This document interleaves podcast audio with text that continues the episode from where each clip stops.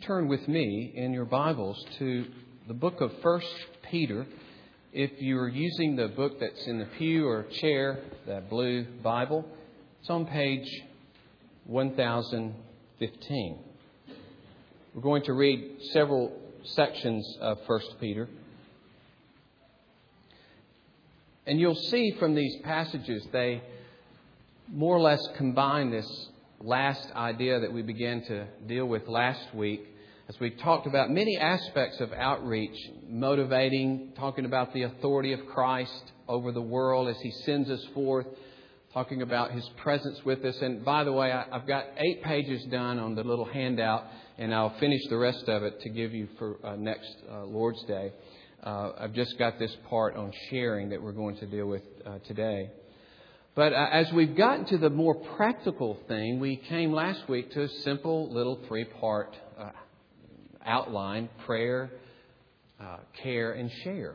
Very, very simple. But for most of us, it can be a helpful tool, helpful reminder of just the basic things that we're supposed to be doing with uh, everyone that we come into contact with, with the various, uh, whether business associates or somebody you meet in school, somebody in the neighborhood, even family uh, that we are uh, praying for them, very specific prayers uh, that God would work in our lives and in their lives, that we are caring in very specific ways, showing ourselves to be servants uh, of Christ and showing the love of Christ in very tangible ways. And then in that context, in an ongoing relationship, to share either whole or parts of the good news of Jesus Christ, to uh, share different aspects of what God has revealed in Scripture. So, to, this morning we're going to talk more about the sharing aspect. And of course, there are books written, there are whole courses in seminary taught on this, and so we're just obviously giving a bare touch on it, and there'll be a, a bit more in the outline. But hopefully, some helpful things to you as you think about sharing the gospel. But we begin in chapter 2, verse 9 chapter 2, verse 9. And here in these first verses, a declaration of who we are and what our purpose is as the people of God. You are a chosen race, a royal priesthood. This is borrowing language from the Old Testament when, Paul, uh, when God spoke to the nation of Israel at Mount Sinai. And Peter's using this same language now to describe the church. You are a people for his own possession that you may proclaim the excellencies of him who called you out of darkness into his marvelous light.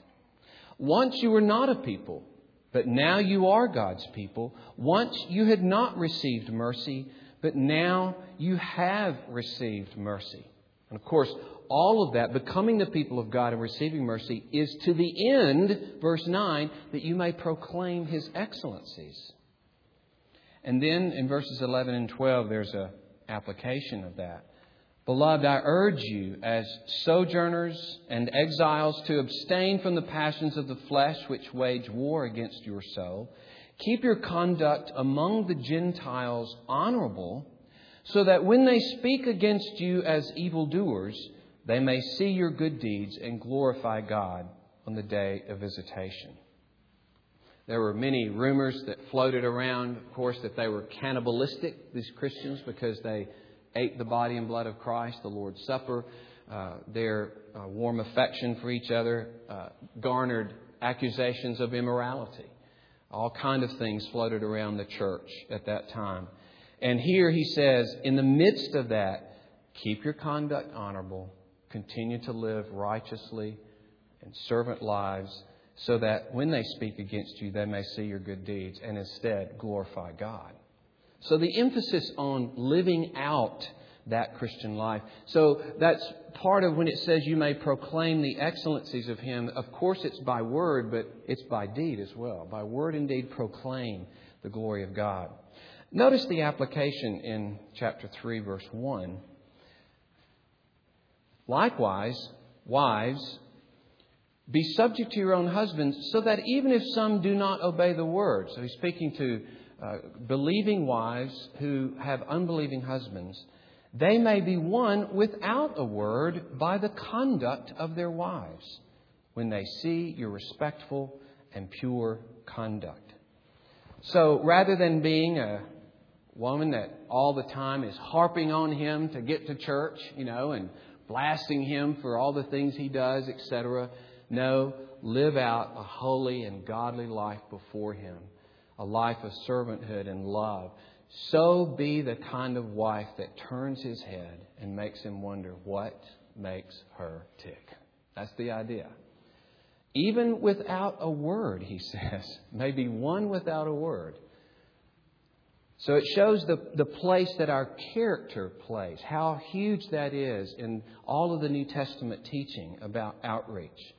Certainly nothing like going around just knocking on doors, getting, you know, or you heard, you may have read that book years ago, The Gospel Blimp, Joe Bayly, where the blimp goes around and just drops tracts on every city and says, We've evangelized all the cities.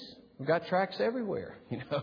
And he's using that as a kind of parable for how often we don't really get involved in people's lives. We don't really befriend people and love people and serve people. And in that context, uh, in a wise way, in a friendly way, in a way that engages them and, and we, we share uh, the gospel. Then notice in verse 8, one more section. Finally, all of you have unity of mind, sympathy, brotherly love, a tender heart, and a humble mind. Do not repay evil for evil or reviling for reviling, but on the contrary, bless, for to this you are called, that you may obtain a blessing. Now, here Peter is speaking in the context of suffering. He had dealt with suffering in chapter 1. He returns to that theme in chapter 4. So he's speaking to people that are bearing up under uh, a lot of persecution and suffering from their society. But notice in verse 9 don't repay evil for evil when it's done for you. When people revile you, don't revile back. He even in chapter 2 had given the example of Christ in this regard. For, and he quotes now the Old Testament, from the Psalms Whoever desires to love life and see good days, let him keep his tongue from evil and his lips from speaking deceit. Let him turn away from evil and do good. Let him seek peace and pursue it. And you see, all this is in regard to those around you. You see, seek peace and pursue it with those around you. Turn away from evil. Do good to them. For the eyes of the Lord are on the righteous, and his ears are open to their prayer, but the face of the Lord is against those who do evil very interesting that your relationship to God is bound up in the way you love people around you. And if you get caught up in their evil when they've done evil to you and you're sucked into it and you just give tit for tat, then he says you're, you're endangering your life with, with the Lord. You're turning away from Him if you make that a habit in your life. Now, verse 13. Now, who is there to harm you if you are zealous for what is good? But even if you should suffer for righteousness' sake, you will be blessed. Have no fear of them, nor be troubled, but in your hearts regard Christ the Lord as holy, always being prepared to make a defense to anyone who asks you for a reason for the hope that is in you. Yet do it with gentleness and respect having a good conscience, so that when you are slandered, those who revile your good behavior in Christ may be put to shame. For it is better to suffer for doing good, if that should be God's will, than for doing evil. Thus, the reading God's Word. Let us pray.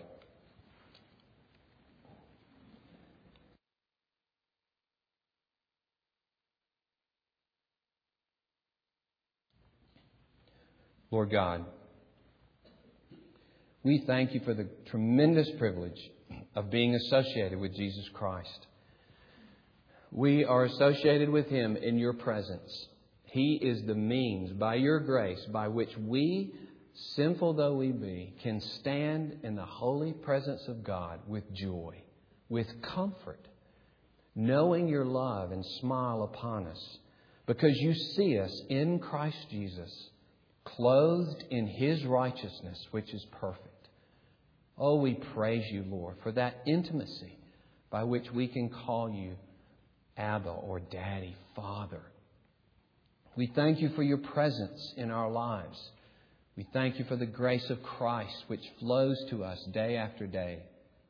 And Lord, in this association, we pray that we will be even like the apostles who counted it a privilege to suffer for the sake of Christ. That our association in your presence that we rejoice in will be an association that we rejoice in in this world, even if it should mean loss, even if it should mean rejection. And that, like our Lord, we will return good for evil, blessing for cursing. And instead of reviling, Lord, we will make ourselves servants of those even as the Lord served us when we were enemies and laid down his life for us when our backs were turned upon him.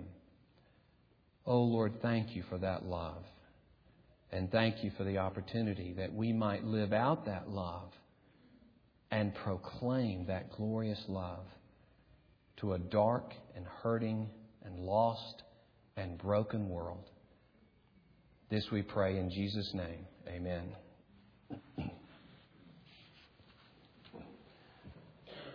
So, prayer, care, and share. We're going to talk about share today. And the first thing that we said last week as we began on this subject is listen. So, before share, there's the ear, if you want to get close to a rhyme there. But to share, before sharing, we've got to listen. And I won't go over that again, but to understand where people are coming from. People are on a spectrum.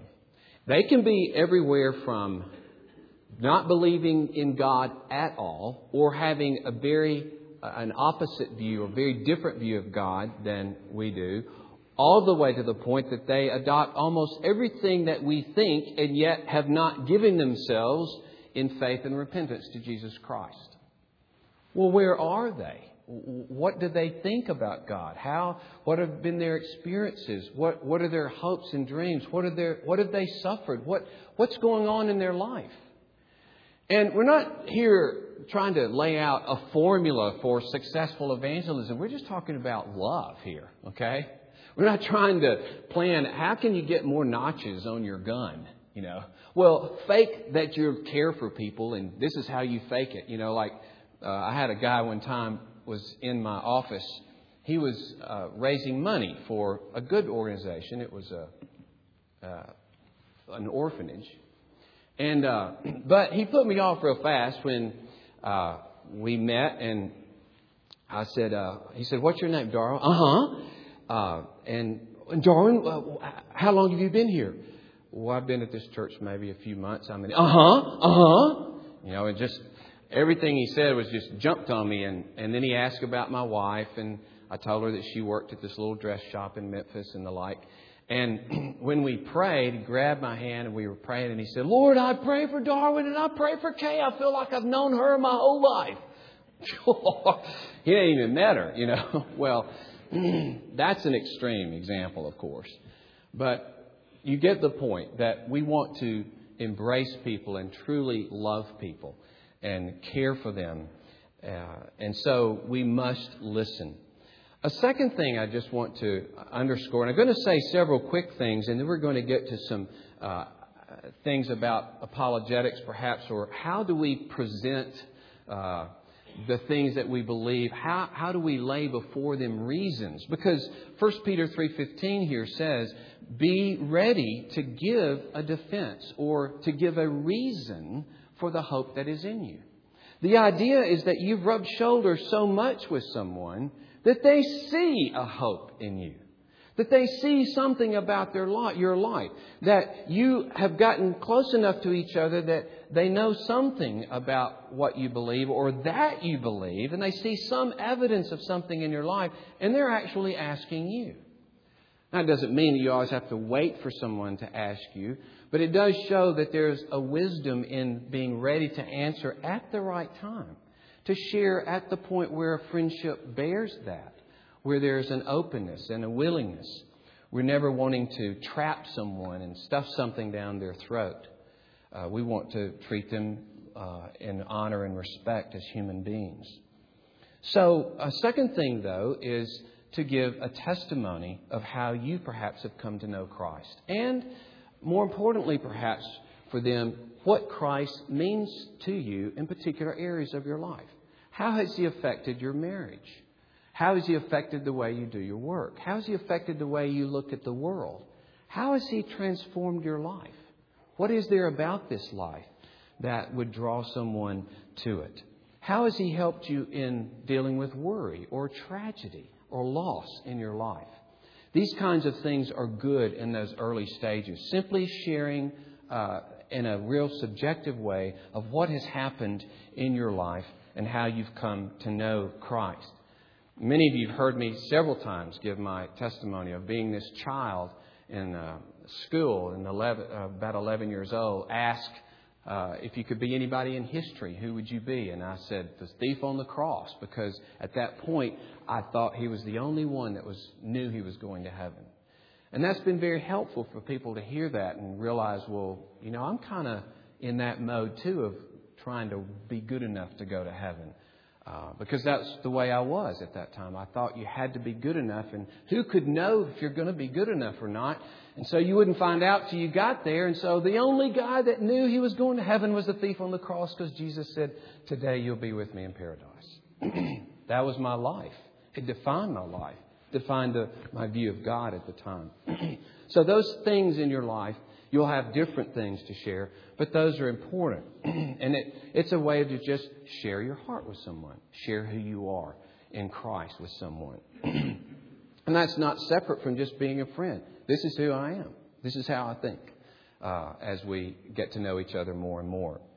And you can always remember uh, basic, very basic outline, though we'll enlarge on this, but there are simple things that we're created by God Therefore, we're responsible to God, but we're created for God as well. This wonderful thing that God made us for Himself.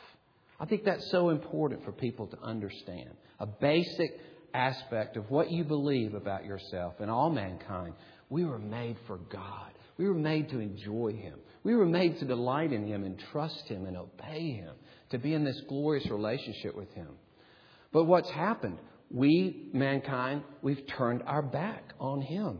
and in turning our back on Him, we've turned our back on each other. The stories, how, how could you even name the stories of the way mankind has tr- mistreated mankind, both on large scale and within every family, within every relationship? How we are broken because we've turned away from God and therefore, because God is love and we've turned our back upon God to trust Him and love Him supremely, then we're, we're broken in the way we treat one another. But then, of course, the message is what? In love, God came to rescue us through Jesus Christ and to restore us to Himself and to each other. See, that's just the basic message, isn't it? God made us for Himself. We turned our back on Him and on one another in the process. He sends His Son to gather us back, to rescue us, and draw us back to Himself and to one another. So our salvation is not simply that we're restored to God, but He creates a community, a new community, a new place where peace can break out and servanthood and love of a whole different caliber. That's the importance of our living out a love amongst one another so that, as Jesus says, they will know that you're my disciples because of that new love, that restoration that shows itself in your midst. You see, that simple kind of outline you can always have in your head and kind of figure out now where are they? Do they need to understand more about who God is? Uh, do they don't believe that God is really a creator and they have a responsibility toward Him? Uh, perhaps I could say some things that draw them to that attractive, glorious truth of being able to fellowship with this God and recognize this God. Do they believe in the basic idea of being created by God, but are they, like I was, thinking that can, if they please God enough, then perhaps they can end up in fellowship with Him? Well, that's simple. I don't want to spend a lot of time on that. But really the details of that are not difficult. It's just a matter of kind of having the whole picture in your head and then speaking to people as, as is needed. now, along those lines, I would urge you to share this in pieces with people. Uh, don't think that you've got to do it all in you know one dump truck uh, fashion and then I'm out of here. You know, cold turkey dump truck, I'm out of here. Many times that's what people's experience has been with believers. No real relationship, no concern to have an ongoing relationship. Just, I've got this thing, I've got to say it, and then don't bother me if you're going to say no. So remember that this person could be anywhere along the way to God, and you may be used in countless ways and will be used in countless ways to further them along that path. And you may just be one instrument of many that will further them on the path. One of many occasions for helping someone finally come to know and believe in Jesus Christ. So it's important not to, to feel desperate that right now, this time, if, if they don't pray to receive Christ, if I don't get the whole thing out, and then you begin to force things sometimes, you hold them up, they're trying to get somewhere. Oh, I've got one, three more points here. You know, that kind of, kind of like me preaching, right? Um, but we don't, we want to, for things to be natural and to realize uh, this conversation may last five minutes. It may be a 30 minute. One day we may have a two hour conversation. Let's see how the Lord opens it up. And realize that your hospitality may open their hearts to come with you later to a small group Bible study or to a party that you have at your home for people in the neighborhood. And then you have a couple of friends from the church there. And that may open another door where they find out some common thing that they have and they go off and do something uh, together because of their common ground. Uh, you may have a brief conversation over coffee or the back fence, and after you've watched a movie together, after your kids have gone swimming together, you may be the one who shares, or they may hear it first at a Bible study or a Sunday school or worship or with someone else. Uh, who knows how it will happen? Um, but here's the point be a part of the process in caring and, and sharing. Just be a part of that process. Make yourself available. Spend yourself in loving and, and being a real friend to those. With the unchurched, God almost always uses different encounters and conversations and events, relationships, meetings, and teachings over a period of time. And again, let's get out of the cold turkey dump truck, I'm out of here approach. Uh, give one example, or two examples uh, from the first church that I was in. Uh, there was a, a, a, Buddhist fella from uh, Malaysia, Leon Guan Li. And I first met Leon Guan when I was invited to give a, a lecture at a class at Northeast University, which it was called at that time in Monroe. I think it's University of Louisiana in Monroe now. And uh, he was in that class. And I think I was giving some aspect of Christianity in some kind of historic uh, religions class. So Leon Guan Li, Lee uh, met me afterwards and said, I'd like to talk to you further about this. So we had a meeting and then we began to study the book of John.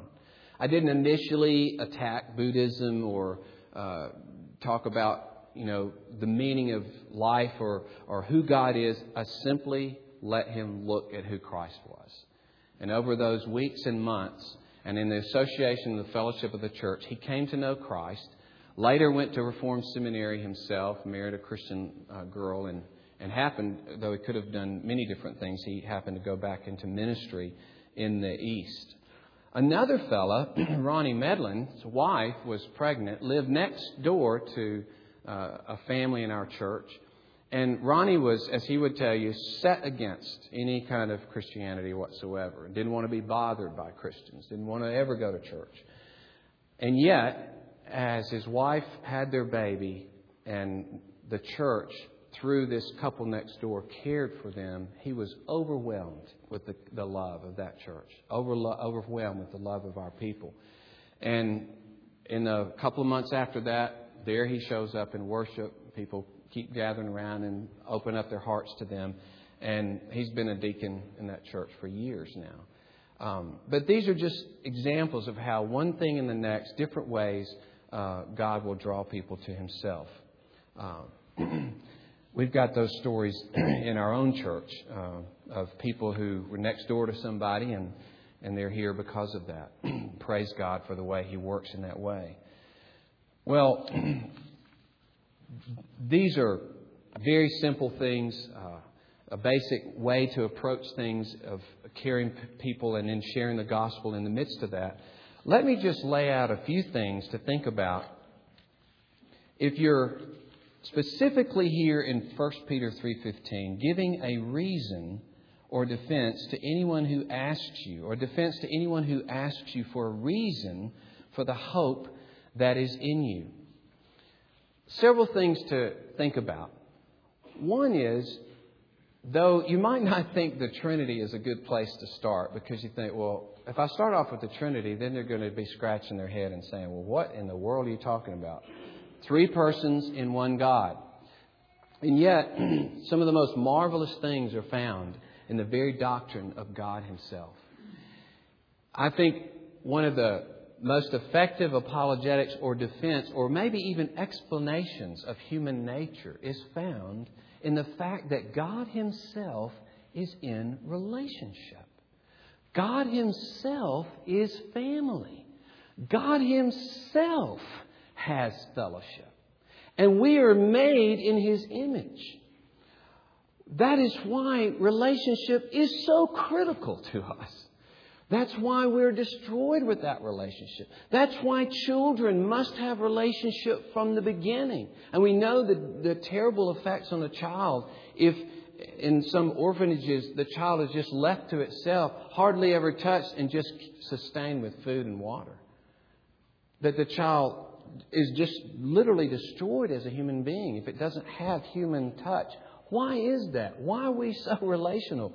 We say, we're made in the image of God. The universe is defined by this God is relationship. Why is divorce so devastating? Why is loneliness and broken relationship? Why are these so devastating? Because we're made for relationship. We're made like the God who is relationship. And so, as you're giving a reason to say, this is why, uh, I think that this explains so well who we are as human beings. Because just look at who God declares himself to be in the scriptures, how he has made man. And then his command to man is what? Love. As Jesus summarized, it's love to God and love to people. Can we oppose that? Can we say that's not good? It, it doesn't help people. It doesn't transform societies or marriages or families. Uh, and uh, because the love that is commanded there. So, here's the Trinity. I, I, I would put that out there to say, don't forget about the Trinity. Don't think that that's too difficult. It's one of the most wonderful aspects of the glory of God. And then, secondly, I think focusing upon Christ Himself. Focusing upon Christ Himself. Exposing people to the Lord Jesus. It's easy to try to get into a long, hard debate uh, about the meaning uh, or the existence of God. And I think for most of us, we can realize that people have their own philosophy or their own religious view of these things. We have a religious view that we get from the scriptures. And so what you're doing is not simply trying to convince and feel like, oh, I've messed up if I'm not convincing them by all these arguments in the existence of God. Rather, simply present the Lord Jesus Christ and let that be a wedge to try to drive into their hearts to say, here is a person that you have to deal with. Here's a reason why I've dedicated myself to Christianity. It's because of the person of Jesus Christ, all that He is, and all the glory that is revealed in Him. First of all, the teaching, and I'll hand this out, of course, next week, but the teaching of Christ on love. The scriptures teach committed love, persevering love, sacrificial love, wise and joyful, satisfying, purposeful love. Think how glorious the scriptures are in holding forth that. And Jesus Christ himself held it up and said, Everything is summarized here. Love God and love people. So we can, I hope, be very proud in a sense to say, Oh, listen to how Jesus teaches.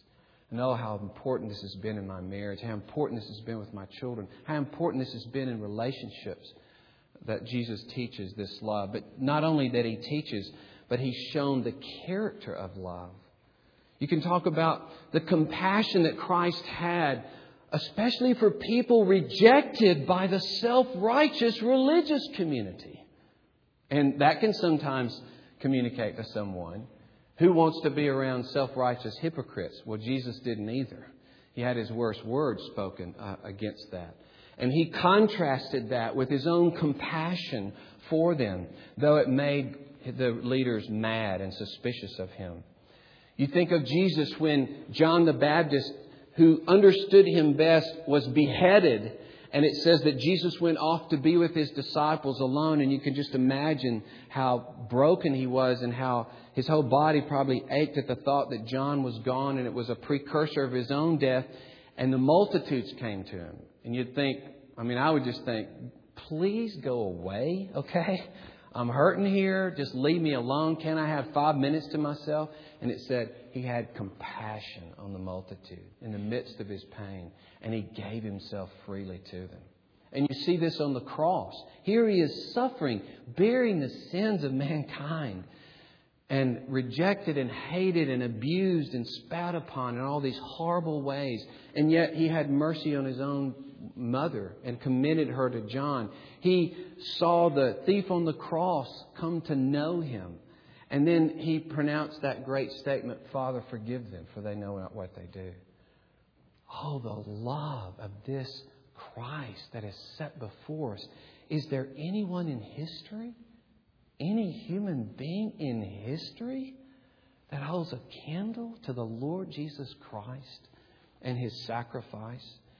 And then to step further into the romance of the incarnation itself, of God going for his bride, the people of God, and sacrificing for them. It's the classic example which every society has of the knight, you know, or the, the, uh, the man going to rescue the princess from the dragon. And here is the Father sending His Son to come and rescue us from the dragon, from Satan himself, from being bound in sin. And so, this romance and wonder and beauty of God taking up our cause, of God becoming man, and though we had sinned against Him, His taking that sin upon Himself. How can we fathom the humility of this God, the glory of this God? What other religion comes close to talking about a God who would take man's sin upon himself? That humility, that love. There's nothing in the ballpark, nothing in the ballpark of a God like this, reaching out to sinners, showing such compassion that he would die in their place. Or we can speak as we talk about the person and work of Christ of forgiveness. In counselors, counselor after counselor will tell you of the guilt that people are ridden with. And here at the root, interestingly, at the root of Christianity is forgiveness. To be absolutely guilt free to know that you're accepted by God. Not as a way to say, oh, it doesn't matter what I've done or been, but that is part of what transforms me, turns my life around, so that I begin to show that kind of love to other people. This to me is a powerful thing. That forgiveness affects a person's psyche and well being. This intimacy with God, knowing that we're His children, it affects every relationship that we have. His patience with me enables me to exercise patience. His bearing with me and forgiving me helps me to bear with others and forgive others. When I never would have done it, I never would have done it. And to me, this is a wonderful thing that we can present and say, this is one of the reasons for the hope within me. Forgiveness has transformed my life, it's transformed my relationships. It gives me a resiliency and a, and a giving of myself that I never could have known apart from that forgiveness. It gives me a whole new perspective and energy concerning my problems because I believe that God is in control of all things. He says He works all things together for His people. He is present with me. He enables me to face challenges in my life, and I have the final hope of the new heavens and the new earth. If I lose everything in this world, I still have the glories of heaven that are beyond imagination. And it gives, it has always given the church a strength and a resiliency, even to the point that they did studies in the floods in Colorado. Flood, they did, uh, uh, a independent group did studies of Christians who suffered loss and unbelievers who suffered loss. And the psychologist said there were significant, tangible differences in the way the Christians went through that suffering because of their belief in the presence of God and the working of God and the sovereign purpose of God. There are a lot of other things to say about the work of Christ. You could set forth and say, you know, I, I just can't, the, the, the truth of the resurrection is just there. How do we deal with the resurrection? And that's happened to me many times when I've struggled with the uh, suffering in the world and I've, I've, I've, struggled with the problem of evil. Again and again, I've come back to the resurrection. And uh, how in the world can we explain the fact that Christ was risen from the dead? That Jews themselves who believe, uh, who, who had every reason not to believe this, then were convinced and even died telling people that they saw the Lord Jesus Christ raised from the dead. Even 500 people, as Paul says. And of course, you could even talk about the conversion of Paul, but I'll leave those uh, later for you. I just wanted to mention creation, not to go into any lengthy discussion about uh, science and the like, but just this aspect of letting people know that as we enjoy creation to the full and even enjoy legitimate culture to the full, knowing that we are made in God's image, that God has made all things, that we belong to God, that we not only admire and taste and drink in the thing itself, whether it's a ice cold piece of watermelon or it's a dolphin frolicking by your boat or it's stars at night, but we have the great privilege of, of knowing the God that made it. There's, there's a dimension of our enjoyment of creation that goes beyond anything in that we do drink it in. We do have the deepest appreciation for what God has made, the magnificence and the goodness of it. But then in embracing the thing itself, we get to fellowship with the God who made it. And that's one of those reasons that we can set forth and say, for me personally, it would be a most terrible amputation and shut me up into a box almost to think that I would be shut off in my enjoyment of creation from enjoying the God that made that creation, from experiencing Him and trusting Him and believing in Him that dimension of joy and personal relationship of the God that made it all.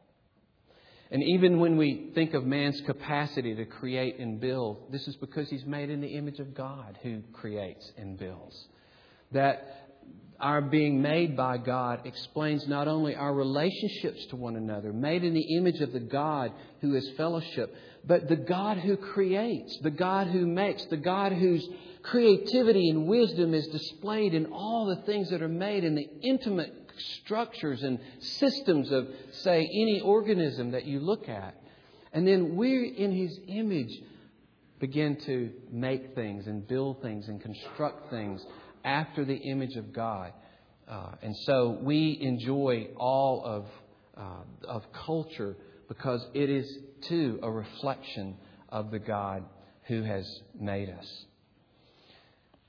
And I won't be able to touch much on this, but I'll include it in the papers. But one of the biggest struggles in my life as a believer, and many of you know this, has been uh, aspect of suffering. Not my own suffering, because I've, rel- I've had relatively little suffering in my life. But take this incident with the uh, Amish girls. That will, that will put me on the mat for a little while with the Lord. Uh, I will struggle with it. I'll be honest with you. I will struggle with it. I struggle with, you know, the power of God and the goodness of God. How are they displayed in that? I struggle having to submit myself to this God, realizing that all I see is one little thread and I don't see the fabric that He's working. I don't see the thousands of people that are affected in one way or another. I don't see behind the scenes after death what kind of judgment and blessing occur to people.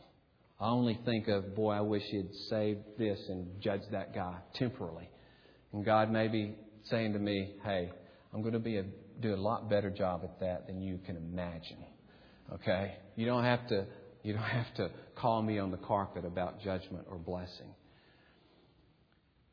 But one of the things that has helped me again and again, and the problem of suffering is true from any philosophical viewpoint, any religious viewpoint. How do we deal with it? How do we deal with the problem of evil? But the most amazing, helpful thing to me again and again that I've come back to is that God did not sit in the stands in regard to suffering. I've sometimes said unwisely and, and foolishly, Oh Lord, I wouldn't have planned that or I wouldn't have done that.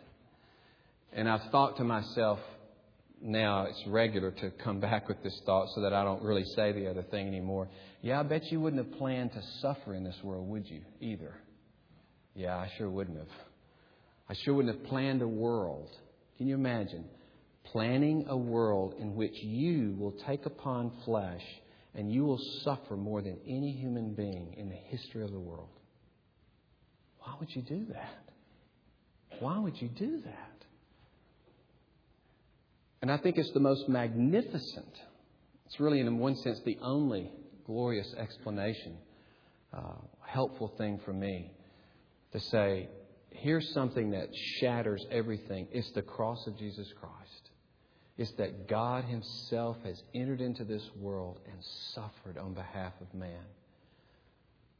I tell you, what what hurts me or disturbs me, it's not a matter of our being right as opposed to another religion, you see.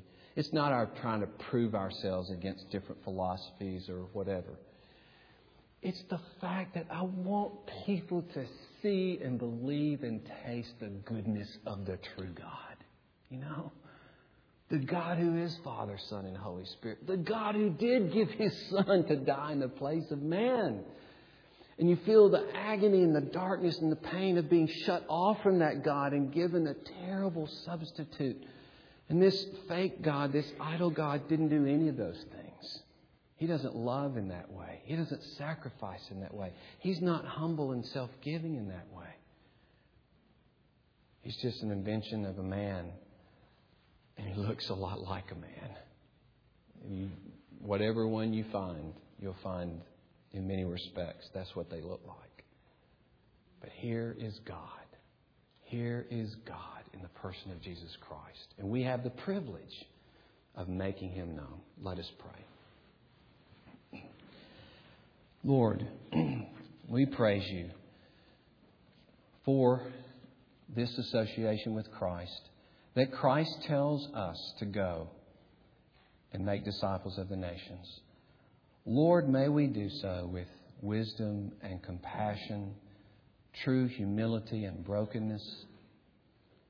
May we love people from the bottom of our hearts, truly befriend them, truly serve their needs, truly, Lord, manifest the goodness and grace of Jesus Christ. And may it be an aroma, Lord, an aroma of this glorious gospel an aroma of the very self sacrifice of God Himself in Jesus. Lord, may they see something, however faint it may be, something of the very love of God expressed in our community, our love for one another, and the love that we are seeking to show to our community. Oh, Lord, bless us, and thank you that you have made sinners your fellow laborers. praise your name. Amen. Our last hymn